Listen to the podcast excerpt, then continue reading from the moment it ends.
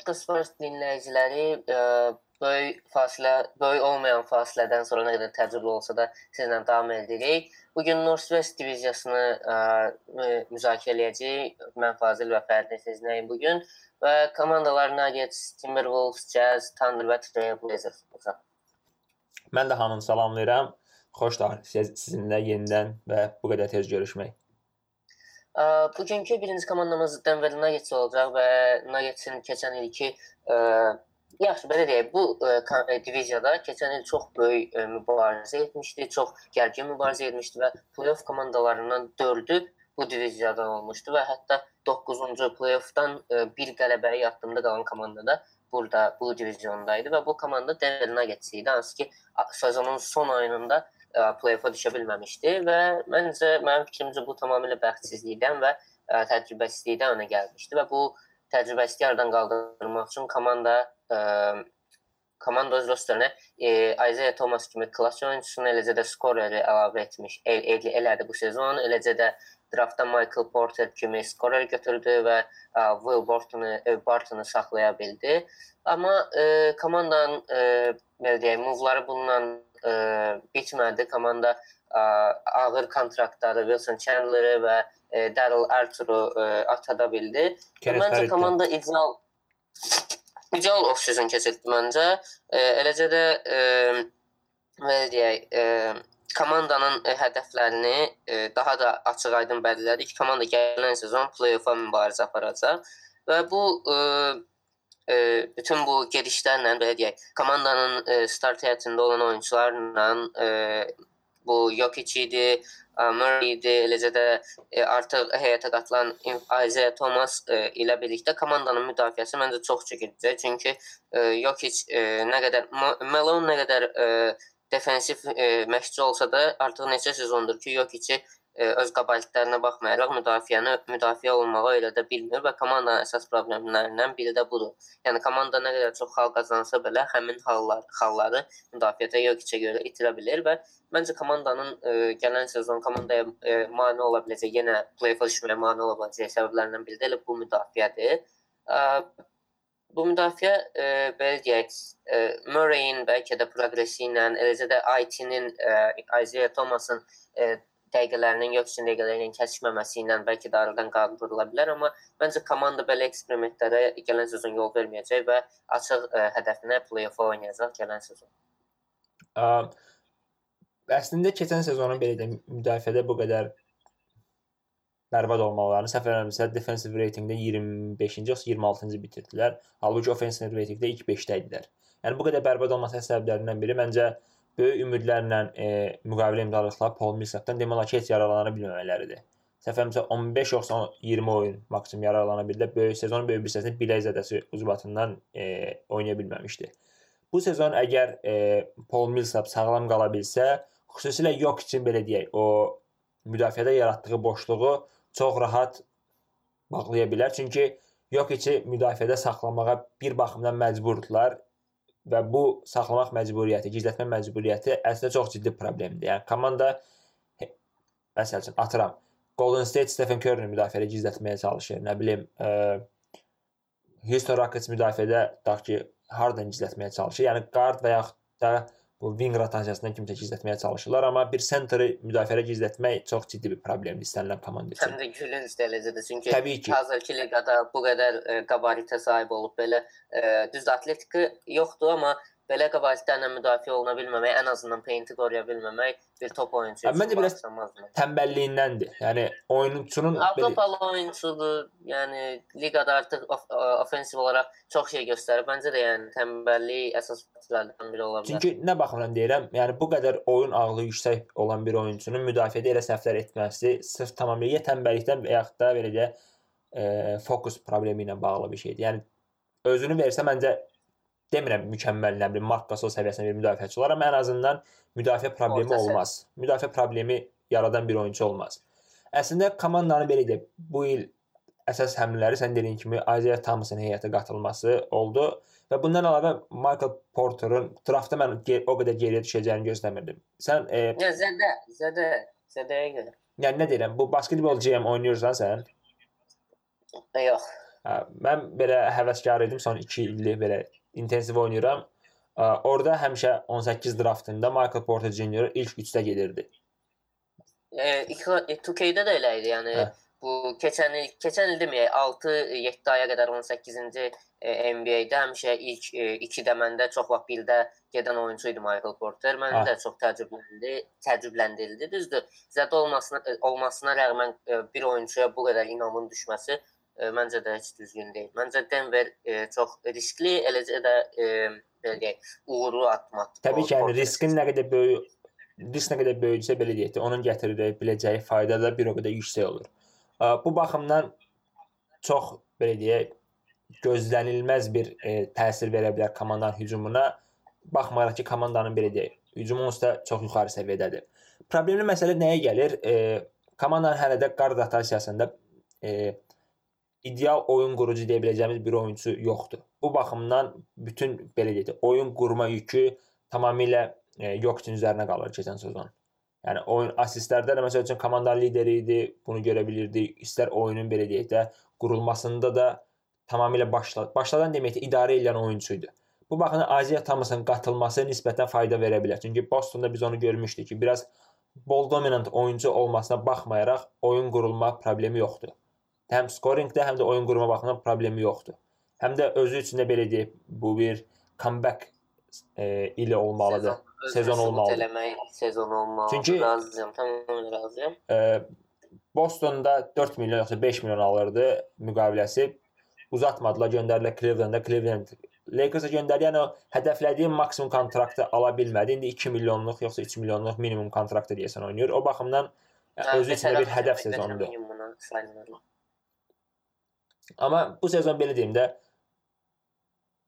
komanda əgər defensive ratingdə ilk 15-liyə düşə bilsə, nəsə eləyə bilərlər. Ya əks halda yenə də mümkün Razıyam. deyil.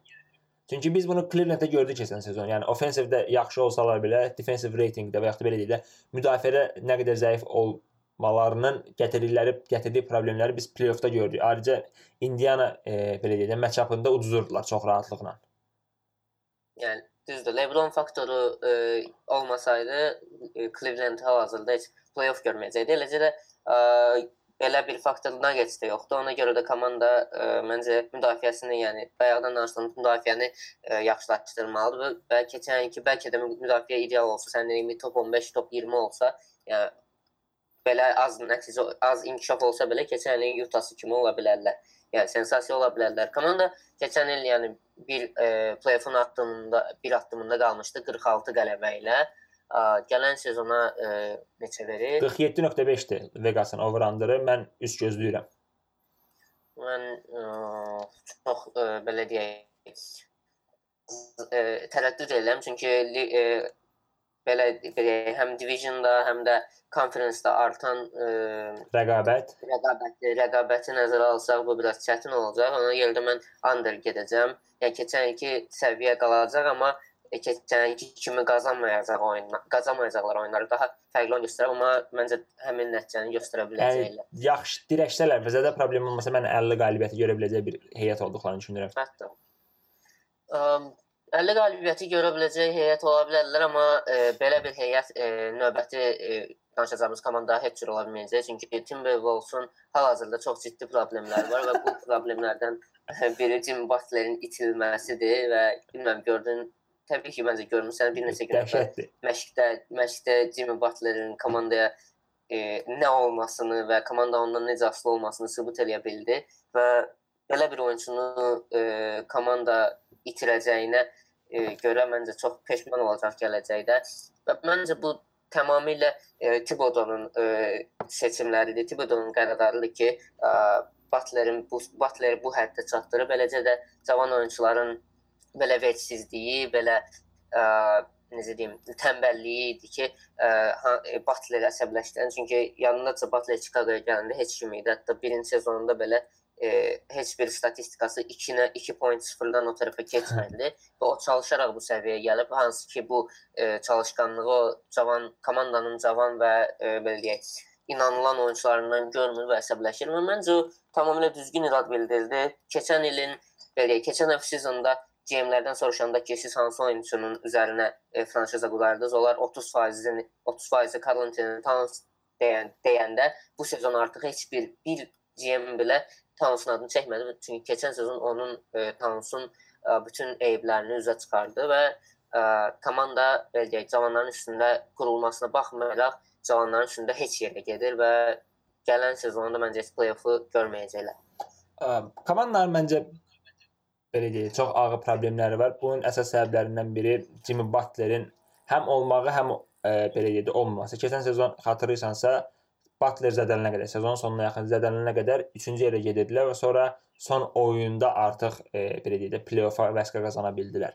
Maraqlı statistika deyim, e, səhv eləmirəmsə 27-ci pace-də 27-ci komandadır. Yəni ən yavaş oynayan 4-cü komandadılar. Buna baxmayaraq evet. defensive ratingdə 26-cıdılar deyəsən.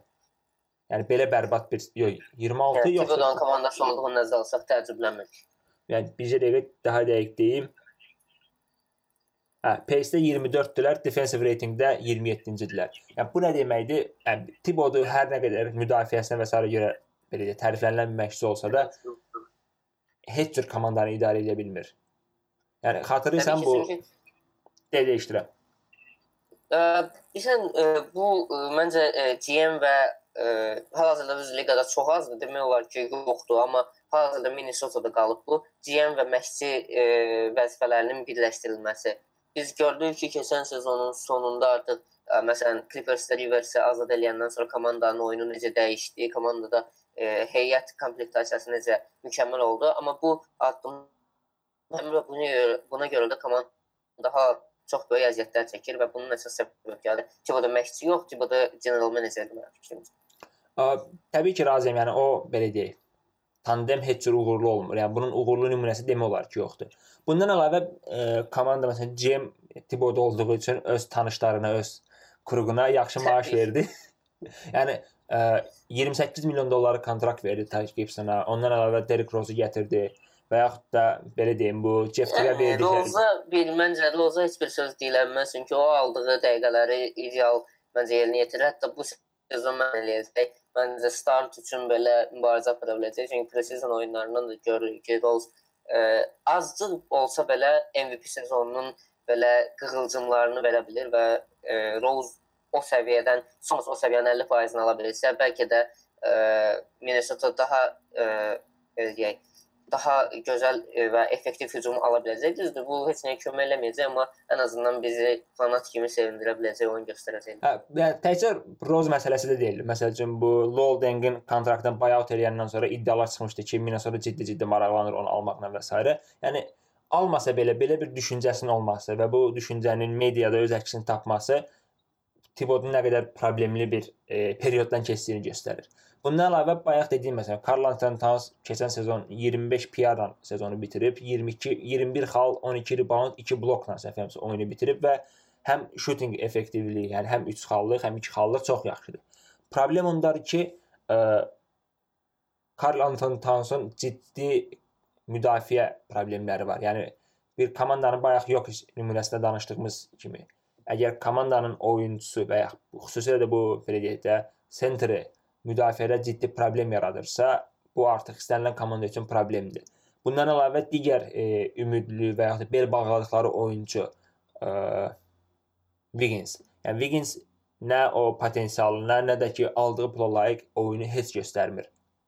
Baxmayaraq ki, rəqəmləri məsəl üçün pis deyil. 18 xal, nə bilim 4 e, rebound və s. amma bunlar oyunda öz əksini tapmır. Yəni biz Wigginsi çox rahatdan görürük ki, başı heç, yəni belə deyim, heç vecdə deyilmiş kimi oynayır və bu Jimmy Butler kimi android bir e, insanım, android insan biraz səhv termindir. android bir personajı maksimum e, qıcıqlandırır. Ona görə məsəl üçün bu məşqə girib e, yəni mənsiz heç kimsiz deməyini az çox başa düşmək olur. Mənim ən xoşuma gələn hərəkət bir sənasıdır. Bu bütün ümumi söhbətdə bu belə deyim də komandanın ən zəif 5 4 oyunçusu ilə birlikdə əsas 5 udmağı yox, bu Karl Anton Towns'dan posta e, mübarizə aparıb sən məni yerdə müdafiə edə bilməzsən deməyi və ondan sonra Towns'un topu bayıra atmağı. tamam, tamam. Yəni belə özünə əminlik düzdür, əsaslıdır, amma həmin əminliyin belə 50% də yox, heç 10% Tans olsa, Tans Garnet kimi bir personaja çevrilə bilərdi mənim fikrimcə. Heyf, yəni o çox böyük potensialdır, halbuki və onu heç cür görə bilmirik. Yəni Denglə müqavilə imzalayıblar bununla bizə dəqiqə. Mən rəsmi mənbələrdə e, belə deyim, fikir verməmişəm, amma xəbərlərdə görmüşdüm. Yəni mən basketbol referensə baxıram, yəni o saytın yalançısıyam, var müqavilə. Onda yəni heç bir şey Timberwolves deyə bilərik rəsmən Hə, də 2.4 milyon. alınandan sonra belə e, fikir verilinsə istər-istəməz hardansa Timberwolves ə, maraqları e, ortaya çıxmışdı. Yəni 2.4 çox milyon, böyük. hə. Var imiş. Dəhşət. Ə, Gəl sənə bir oyunçunun maraqlı statistikasını deyim. Keçən sezon kollecdə e, bu statistikanı göstərib. 20 xal oyuna, 8.7 rebound və e, 48% shooting, eləcə də 36 e, faiz e, üç xallıqdan shooting. Bu insan keçən sezonun draftında, bu sezon draftında yəni 48-ci pik olaraq seçilib. Bu Keita e, Bates Diop'dur, hansı ki ən böyük stillərdən biri adlandırılırlar və bu oyunçu məncə belə deyək, power forward, power forward eləcə də e, Towns'un backup-ı kimi çox ideal bir oyunçu ola bilər. Çünki onun e, göstərdiyi oyun və e, onun e, NBA-in hətta öz səhifəsində paylaşılan e, highlights-ları e, çox açandır və komanda üçün belə deyək, Butlerin gedişindən sonra belə e, inkişaf etdirilməyə bir e, belə deyək, əsas yaradır. Bu oyunçunun həm e, olsun e, gözəl oyun göstərsə startda oynatmağa, göstərməsə belə e, gələcək treytlərdə istifadə etməyə e, imkan yaradacaq. E, bundan əlavə mən e, daha bir bu komandanın belə deyək, e, idarə olunma iyerarxiyasında e, tək iradım ola biləcək bir şəxs Glenn Taylor'dan hansı ki e, bir ara özü girişdi Butler'ın trade-indən sonra niyəsə özü etiraz elədi və Miami-dən gələn paketi niyəsə bəyənmədi. O paket tam olaraq necə idi? Mən oxuya bilməmişəm. Ə, Mənim bildiyim mənbələrə görə Josh, Josh Richardson və e, Bam Adebayo eləcə birinci round piki idi. Ə, və bəzi mənbələr deyirlər ki, sadəcə Josh Richardson və birinci round piki idi, amma ə, bu Yəni paket məncə yaxşı paketdir.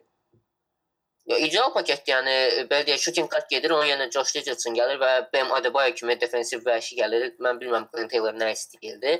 Amma belə bir şey deyim, keçən axırıncı yəni pre-sezon oyunda Adebayo ilə Richardsonun oynamağı ə, bu treydə məncə tamamilə xətt çəkir və bu treyd olası bir şey deyil. Yəni biraz şey əsəbləşib bildiyimə görə Petra ilə əməlli başlı əsəbləşib bir day nə istəyirsiniz də bizdə? Nə istəyirsiniz? Bütün bu dediklərimizi nəzərə alsaq, komanda məncə bu sezonki nəticəni göstərə bilməyəcək. Yəni Butler qalsa belə ə, deadline-da ə, məncə Trade olunacaq, trade olmasa belə istəksiz oynayacaq və clutch-da heç nə göstərməyəcək. Ona görə də ə, hazırda beti bilmirəm, amma under deyəcəm həmin beti. 44.5-dir məncə də underdır yəni. Ya belə deyim. Yəni keçən sezonki 47-ni verməyəcəklər. Towns və Wigginsdən biri Butlerdən qıcıqlanıb qeyrətə gəlməsə ki, məncə ikisində də o belə deyək də qeyrət yoxdur. Yəni düşünmürəm ki 41-42 qalibiyyətlə o tərəfə keçə bilsinlər. Yəni maksimumları məncə odur. Ə, Tamam razıyam və keçən növbəti e, komanda bu Utah Jazzdır. Keçən sezonun belə deyək, heç kimin inanmadığı halda e, gəlib 5-ci olması, eləcə də ə, ikinci raunda keçərək və ikinci raundda belə yaxşı döyüşməsi e, bu komandanı komandaya hazırda çox böyük inam yaradıb. Yəni ekspertlər bir sezonda öz fikirlərini belə dəyişiblər. Hə- Hazırda deyəsən ESPN idi mənim gördüyümə görə onlar 3-cü yer vermişdilər e, konferansiyada e, caza. Mən düzdür belə yüksək nəticə e, gözləməzdim, amma komandadakı, yəni belə deyək də, Utah Jazz hal-hazırda Qərbin Boston Celtics-idir. İdeal chemistry var, ideal məşqçi var, cavan ulduz var, düzdür. Tatum kimi a, belə deyək, Tatum kimi özünə inamlı oyunçu deyil. Yəni onun kimi skoring qabiliyyəti yoxdur. Bəzən onun e, şutingi e, getməyə bilər, bəzən e, bəzi mənfi e, belə deyək, oyundan kənar, yəni e, kortdan kənar e, hər hadisələrə tuş gələ bilər, amma e, Mitchell var komandada, eləcə də ə, Examın sağalmasını da nəz ə, nəzərə alsaq, komanda gələn sezonda çox ideal ə, bir ə, belə deyək, ideal ə, formada girir və öz konferansiyası üçün çox böyük sürpriz, eləcə də ə, rəqib olacaq ə, onlarla birləşmək istəyən, top 4-ə girmək istəyən komandalar üçün. Sən nə gözləyirsən Utah-dan? Utah-dan mənim də bu il gözləntlərim yuxarıdır. Əsas səbəblərdən biri nədir? Birincisi keçən il e, Goberdən tam yararlana bilmədilər. Yəni Gober qayıdandan sonra komanda tam forma girdi və belə deyək də özünü play-offa play-offda tamamilə iddialı vəziyyətə gətirib 5-ci sıraya play-offa girə bildilər. Ə, əgər bu il e, komandanın əsas oyunçuları həm e, ki Mitchell-in problemi yox idi.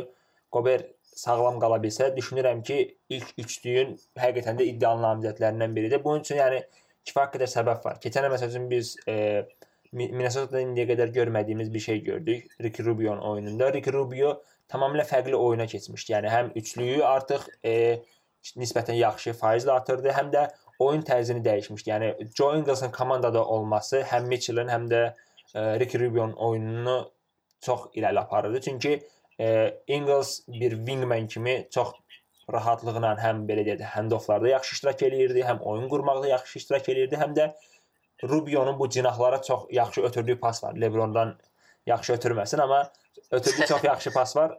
Onları yaxşı tamamlayırdı. Çünki ə, 44 yoxsa 43 faizlə sezonu bitirdi deyəsən, e, üçlü Həm də yəni belə deyək də bu e, cəhdlər də çox idi oyunda. E, sadəcə belə bəzi oyunçular eləyirlər 2 dənə 2 atış eləyirlər və onlardan e, 40% gedir və əldə edirlər ki, mən yaxşı şuteram, amma Joe Ingles e, deyək, hər oyuna e, da, yəni də hər, hər oyun atdığı üçlüklərin sayı bir dəqiqə, bir dəqiqə hər oyun hər oyun 5.7 cəhd eləyirdi. Onların da 44% uğurlu olurdu. Bu 2 bir, minimum 2 3 dənə, 2.3. Contender oyunçu üçün, bəli, contender komandasının oyunçusu üçün çox yüksək nəticədir.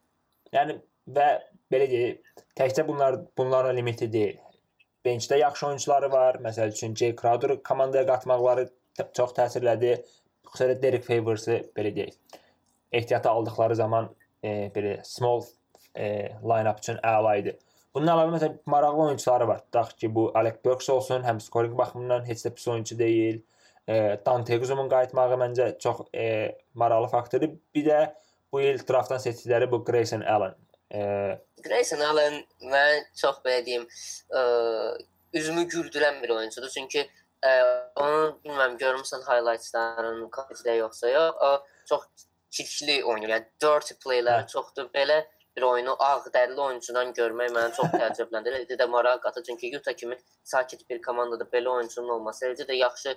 Yəni düzün deyim, e, bacarır və yəni oyun oyununu göstərir. Eləcə də həm boyundan əlavə turnstokları ilə də məş e, məşğul olur. Məncə bu e, birincini elədiyi müddətdə ikincini eləməyə heç də komandaya pis təsir etməyəcək, amma e, yenə də komanda chemistry-sinə zərbə vura biləcək oyuncudur, amma komandanın e, rotasiya üçün əlavə e, əlavə gələnlərdən çox ə, e, yüksək nəticə göstərə biləcək bir cavan oyunçudur. Yəni xüsusi detal nədir? E, rookie-dir bu il, amma 23 yaşı var. Yəni belə deyək də kollecdə son il kollecdə kollecdə tam oynayıb deyəsən. Yəni tam oxuyub bitirəndən sonra belə gəlir və belə deyək ki, bunu bu oyunçuların ən böyük üstünlüyü odur ki, həm fiziki baxımdan, həm də ki mental baxımdan NBA daha hazır olurlar. Yəni belə deyək, istənilən komandanın heyətinə, rotasiyasına və yaxud da heyətinə çox daha rahat otururlar. Məsəl üçün bunu 2 sezon əvvəl biz görmüşdük Milwaukee-dəki bu oyunçuda Malcolm Brogdon-da bunu görmüşdük. Yəni eyni belə deyək, tendensiyanı görə bilmişdik. Bu baxımdan müsbət təsir edə bilər.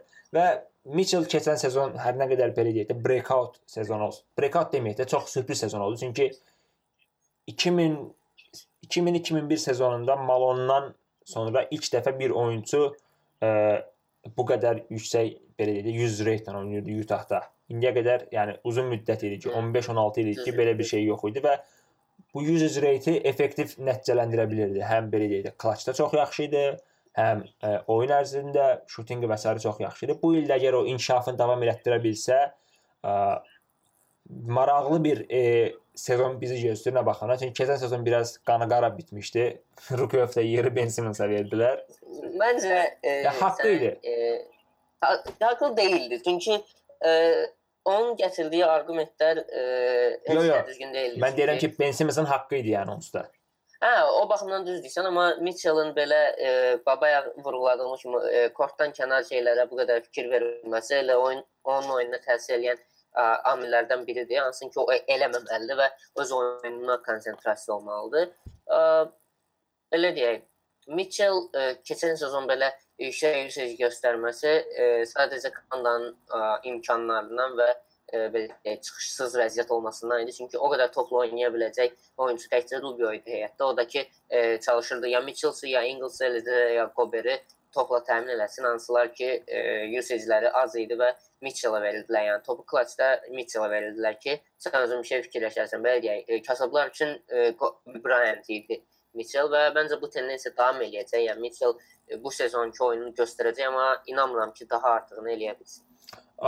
Bir də komandanın əsas faktoru məncə məşqçidir. Quinn Snyder məncə NBA-dəki e, sayılıb seçilən məşqçilərdən biri. Çünki belə deyək, limitli heyəti xatırlayırsansə bir neçə sezon əvvəl, yəni Bostonun bu play-off play-offa yavaş-yavaş yenidən qayıtdığı dövrdə zə çox zəif heyəti var idi. Bu zəif heyətdən e, Brad Stevens play-offda iddialı bir komanda yarada bilirdi. Və yaxud 2 sezon bundan əvvəl gördüyümüz şeyin özü də. Yəni o heyətin boyunu aşan bir nəticə idi.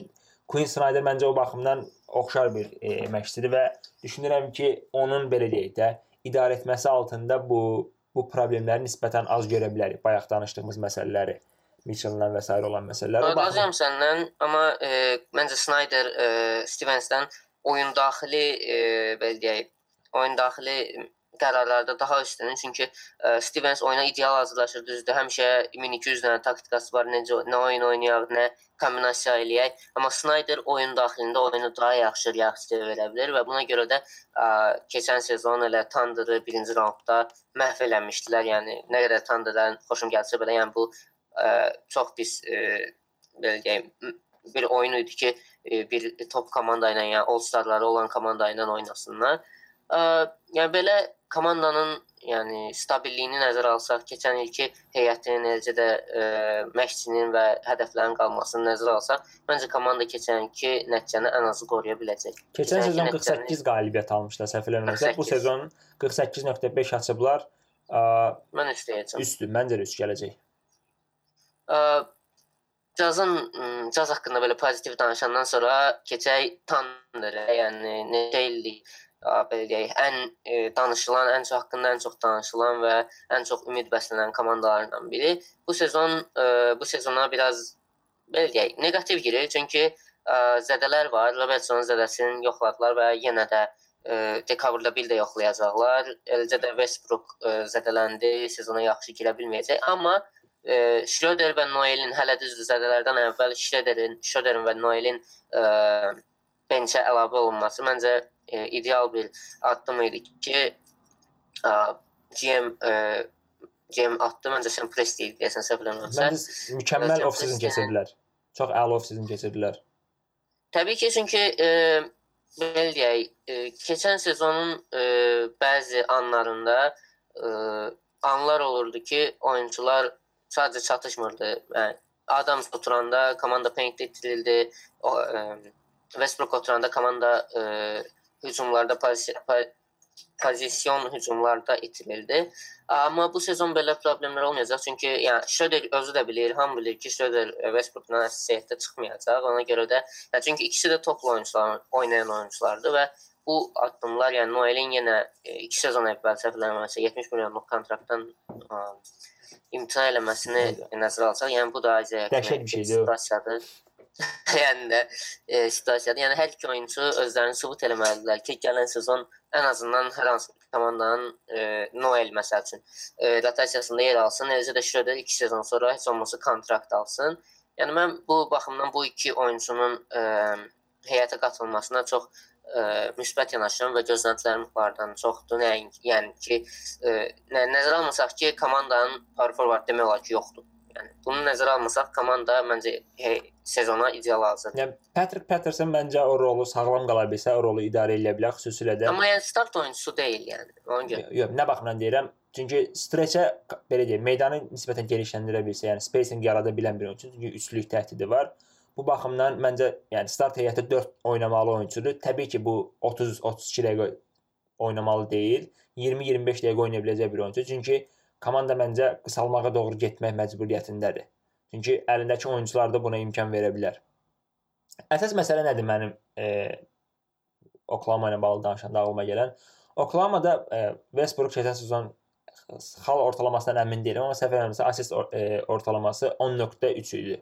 Nəyi deməyə çalışıram? Yəni həm özü epizod yaradır, həm də digər komanda yoldaşları üçün epizod yaradır, amma Westbrookun oyununu 1 və yaxud da 2 pillə yuxarı aparacaq şey əslində komanda yoldaşlarının onun üçün nə yaratması ilə bağlıdır.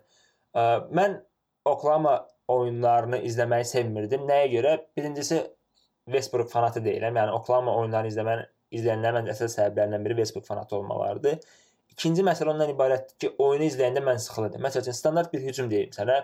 Tutaq ki, e, defensive reboundu aldı Oklahoma, hücuma çıxır. Westbrook meydanın yarısına qədər topu gətirdi, ötürdü Paul George-a. Paul George e, belə deyim, sol elbowda topla birlikdədir və Westbrook sağ tərəfdə e, belə deyək, üçlü xəttin gerisində əlini dizinə qoyub gözləyir. Halbuki belə deyim, müasir NBA-də bunu etmək demək olar ki, mümkün deyil. Yəni baxırsan ki, uğurlu olan komandalar daim off-ball e, hərəkət edirlər. Yəni bu gün nə bilim Klay Thompsonu bu qədər ideal oyunçu eləyən heç də topla oynamaq yox, onun topsuz oyunda nələr eləməyidir və yaxud da Stephen Curry-nin bu qədər belə deyək də ulduz bir oyunçu olmasının əsas səbəbi heç də üçlük və yaxud da şutinqi deyil. Yəni ən yaxşı belə deyək də backdoor cut edən oyunçulardan biridir. Təkcə yəni bunlar deyil, Harden özü olsun və yaxud da bu top kart, top təbii ki, Westbrook da top kartdır. Sözüm onda deyil, amma fərqli tərzdə oynayan oyunçular müasir liqaya müasir liqaya uyğun e, oynamağı öyrənməlidir biraz. Yəni top məndə ikən e, hər şeyi eləyirəm, həm özüm üçün, həm komandaşlarım üçün, amma top məndə deyilkən olmayanda qıraqda dayanmaq biraz Yəni biraz yəni heç düzgün deyil. Çünki komandanın oyununu, oyun imk belə və komanda yoldaşının opsi opsiyasını azaldır belə olan halda. Çünki movement olduğu halda onun belə deyək də müdafiəçisi onu izləməyə məcburdur və yaxud da switch eləməyə məcbur olur və komandada təbii ki, switchdən sonra müəyyən boşluq yaranır ki, ora hücum eləmək mümkün olur. Bunu demək olar ki, Westbrook meydanda olduğu üçün e, olduğu müddətdə Oklahoma heç eləyə bilmir və Oklahoma hücumunun belə deyək də bu qədər limitli qalması. Çünki keçən sezon Robertson zədələnənə qədər komandanı uğurlu edən əsas detal onların müdafiəsi idi. Yəni hücumun bu qədər limitli qalması məncə əsas səbəblərindən biri e, çox statik oynamaqlarıdır. Yəni razıyam səndən, e, amma e, belə deyək, bir şey deyəsəm də, məsələn, e, fanatlar oyuna, yəni belə neytral fanatlar oyuna baxanda e, istəyirlər ki, oyuna nəsə saxlasın da onları. Ona görə də məsələn kimsə oturur evdə, chipsini alır, pivəsini alır və oyuna baxmaq istəyir. Təbii ki, o açıb e, Detroit-la e, nə bilim e, hansısa e, underdog-un Phoenix-in oyununa baxmaq istəməyəcək, amma, amma əvəzində Oklahoma-nın oyununa baxmaq istəyir. Çünki nə qədər desələr ki də Westbrook effektiv deyil, Westbrook nəticə qazandırmır. Westbrook oyunu daha effektli edir. Yəni oyuna baxmaq istəyirsən, istəyirsən ki, ə, e, fikirləşəsən Westbrook nə edəcək, Westbrookun oyunu gedəcəkmi, Westbrook o vəhşi ə, e, monster tanklarından və yaxud da ki, ə, e, unreal paslarından birini verə biləcəkmi? Yəni bunu ə, Westbrook ideal bacarır və buna görə də komandada artıq neçə ildir var və neçə ildə olacaq. A, bu baxımdan komandaya Paul George əlavə eləyəndə heç kim inanmasa, inanmırdısa belə ki, o qalacaq. George qaldı. Yəni bunun əsas səbəbi George-un e, belə deyək, Indianadan sonra birinci ulduz olmaması, birinci skript olmasını e, istəməməsi idi sadəcə. Yəni belə bir vəziyyətdə e, çox ideal idi ki, e, məsələn George neçə dəfə, yəni belə deyək də briklər atırdı alınmırdı onun oyunu. Eləcə də e, üçlükləri getmirdi. Bu vəziyyətdə sadəcə Westbrook çıxıb deyirdi ki, mənim günahımdır. Çünki o artıq öyrəşib kritikaya və buna görə də e, bütün günahları özünə çəkirdi və e, George sadəcə öz oyunu göstərirdi. Sadə bir misal gətirim. 3 point contestdə e, bütün e, belə diqqət Paul George-un üzərində olanda o yenə heç nə e, ata bilməmişdi. Amma Westbrook-la bir yerdə oynayanda onların oyunu ideal gedir və sən Dino bayaqki vəziyyət yaranmayanda, yəni Westbrook gözləməyəndə vəzinə Paul George Paul George açılanda, Paul George e, handoff e, oynayanda çox ideal nəticə göstərdilər. Yəni onlar bir yerdə lig liqada e, bir yerdə keçirilən vaxta görə ən e, çox vaxt keçirmiş ikilidirlər. 2400-ə yaxın dəqiqə keçiriblər və liqada 4-cü nəticəni plus 361 göstəriblər. Buna görə də komandanın əsas nüvəsi olaraq ə, belə deyək, hələ ki Robertsonsuz, yəni əsas nüvəsi olaraq ideal ikilidirlər. Robertsondan isə, yəni Robertson ə, həmişə ə, rəqib komandanın ən vəhşi oyunçusunu tuturdu, ən təhlükəli oyunçusunu tuturdu. Düzdür, hələ ki dekabra qədər ə, Robertson olmayacaq. Bu bəlkə də yaxşıdır, çünki komanda Robertsonsuz necə oynayacağını ə, başa düşməlidir və kom ə, sezonun ikinci hissəsində ə, əlavə ə, güc tələb olunanda, əlavə belə deyək, ə, əlavə ə, oyunçular tələb olunanda Robertson qayıtması artıq digər komandaların yorul yorulduğu bir dövrdə e, off-seasona daha ideal e, off-season deyirəm, e, post-seasona daha ideal yanaşması məncə yaxşı olacaq və e, belə deyək, Oklahoma-da gözləntilər daha da yüksəldi. Ə, yəni dediyin detalların bir çoxuna razıyam. Əsas məsələ təbii ki, e, burada Westbrook-un və yaxud da Paul George-un oyunundan əlavə digər faktorları necə təsir edəcəyidir.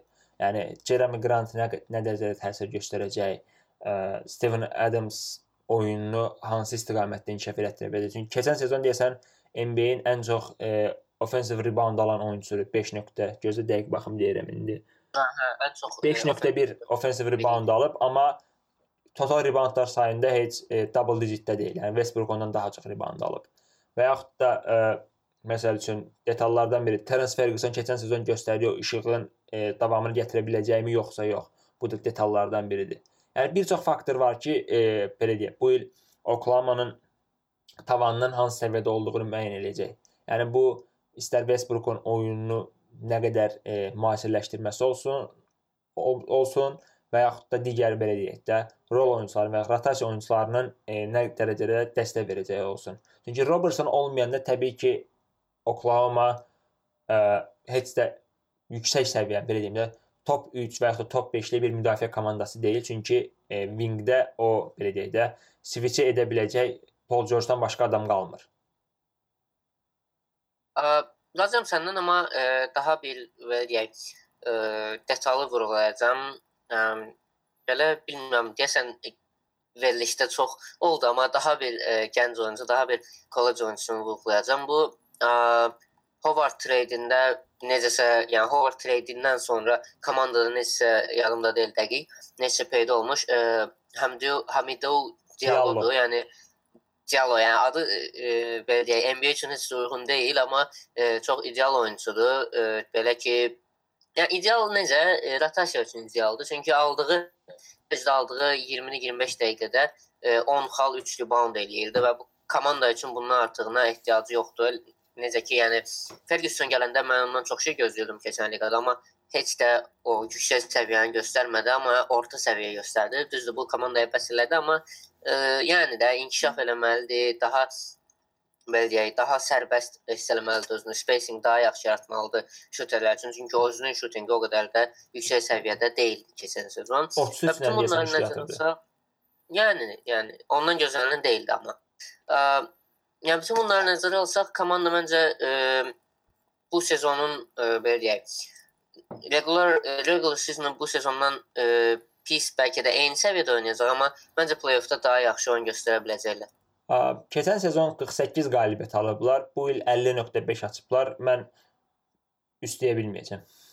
Mən də deyə bilməyəcəm. Yəni daha az gözləyirdim düzünüm. 48-49 gözləyirdim. Ona görə üst deməyi planlaşdırdım, amma 50 demələri biraz e, çətindir çünki divisionda nəzərə alsaq, konferensdə də nəzərə alsaq, biraz qeyri-real göstərir. A, A keçək buyur. keçən il diviziyanın liderindən danışaq. Mənim komandadan açıq sevmirəm komandanı biraz. Deyəcəm indi səbəblərindən birini. Sən danış, mən qoşulacağam. Növbəti, yəni sensasiya olaraq diviziyanı birinci konfrensi 3-cü bitirmiş Trailblazers'dir. Yəni belə deyək, daha çox ə, e, bəxt və ə, e, uğurlu e, addımların, yəni təsadüflərin ə, nəticəsində bu bu qədər yüksək qalxmış komandadır. Çünki artıq neçə sezondur ki, eyni növə ilə oynayırlar və təkcə keçən sezon Nurkic kimi oyunçunu əlavə eləmişlər. Düzdür, komandaya çox böyük təsir olmuşdu Nurkicin, amma belə deyək də elə bir addım deyildi ki, hər kəs desin off sezondakı, hə, bu komandanın konkretlə dəyişəcək. Komanda gələn sezon play-offda 3 play-offa 3-cü girəcək belə bir bestə. Düz belə şeylər yox idi, amma komandanın keçən ilki belə deyək New Orleans qarşısındakı düşüşündən sonra e, heç kim artıq o qədər də komandaya inanmır. Hətta bəzi ekspertlər olan ekspertlər onların e, play-ofa düşməyəcəyini belirləyir. Mən bu qədər e, çox düşməklərinə inanmıram, amma məncə də komanda keçən sezondan qat-qat pis nəticə göstərəcək. E, yəni bunun da bəzi səbəbləri var, amma səndən sonra deyərəm. Mən komandanı sevməyimin əsas səbəbi nədir? Lillard, McCollum üçlüyünün belə deyim də potensialının biraz Torontodakı nümunəyə oxşayır mənim fikrimcə. Çünki düşünmürəm ki, onların da potensialı bir conference final görə biləcək bir səviyyədə olsunlar. Mən məsəl üçün bu gün bu heyətlərə və s. baxanda ağlıma bir trade gəldi ki, məncə bu trade eləyə bilərdilər rahatlıqla. Yəni məsəl üçün McCollumu verib və ya mən McCollumu verib e, Butler almağı üstün tutaram.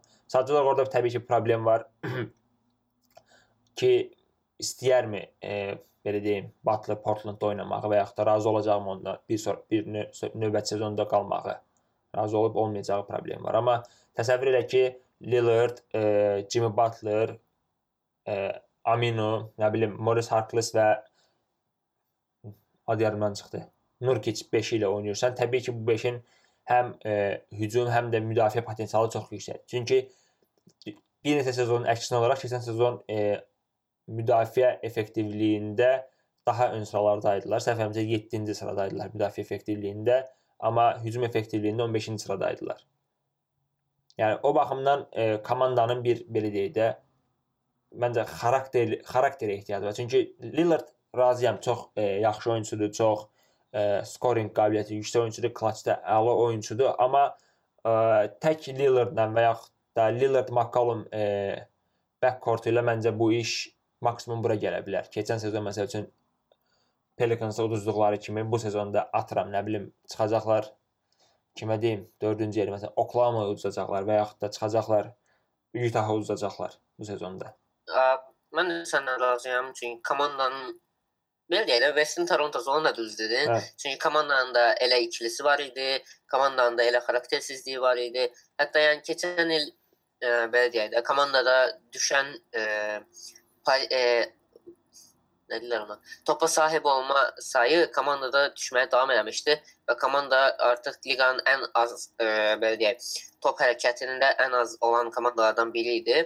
Düzdür, bunun səbəbi kimi yəni e, Stotts e, daha çox e, başladı McCalluma və Lillarda belə deyək, inanmağa və onların isolation oynamaqlarına daha çox ə, e, imkan yaratdı və bu da düzdür komandaya ə, e, yaxşı nəticələr gətirdi isə də ə, perspektivdə o qədər də yaxşı olmadı. Yəni gördük ə, qabaqlarına çıxan ilk ə, ciddi görüşdə bu Pelicansla seriyada rəqib ə, məşqçi onları sadəcə sökdü. Yəni gördük ki, o nə oynayırlar və həmin oyunu sökə bildilər.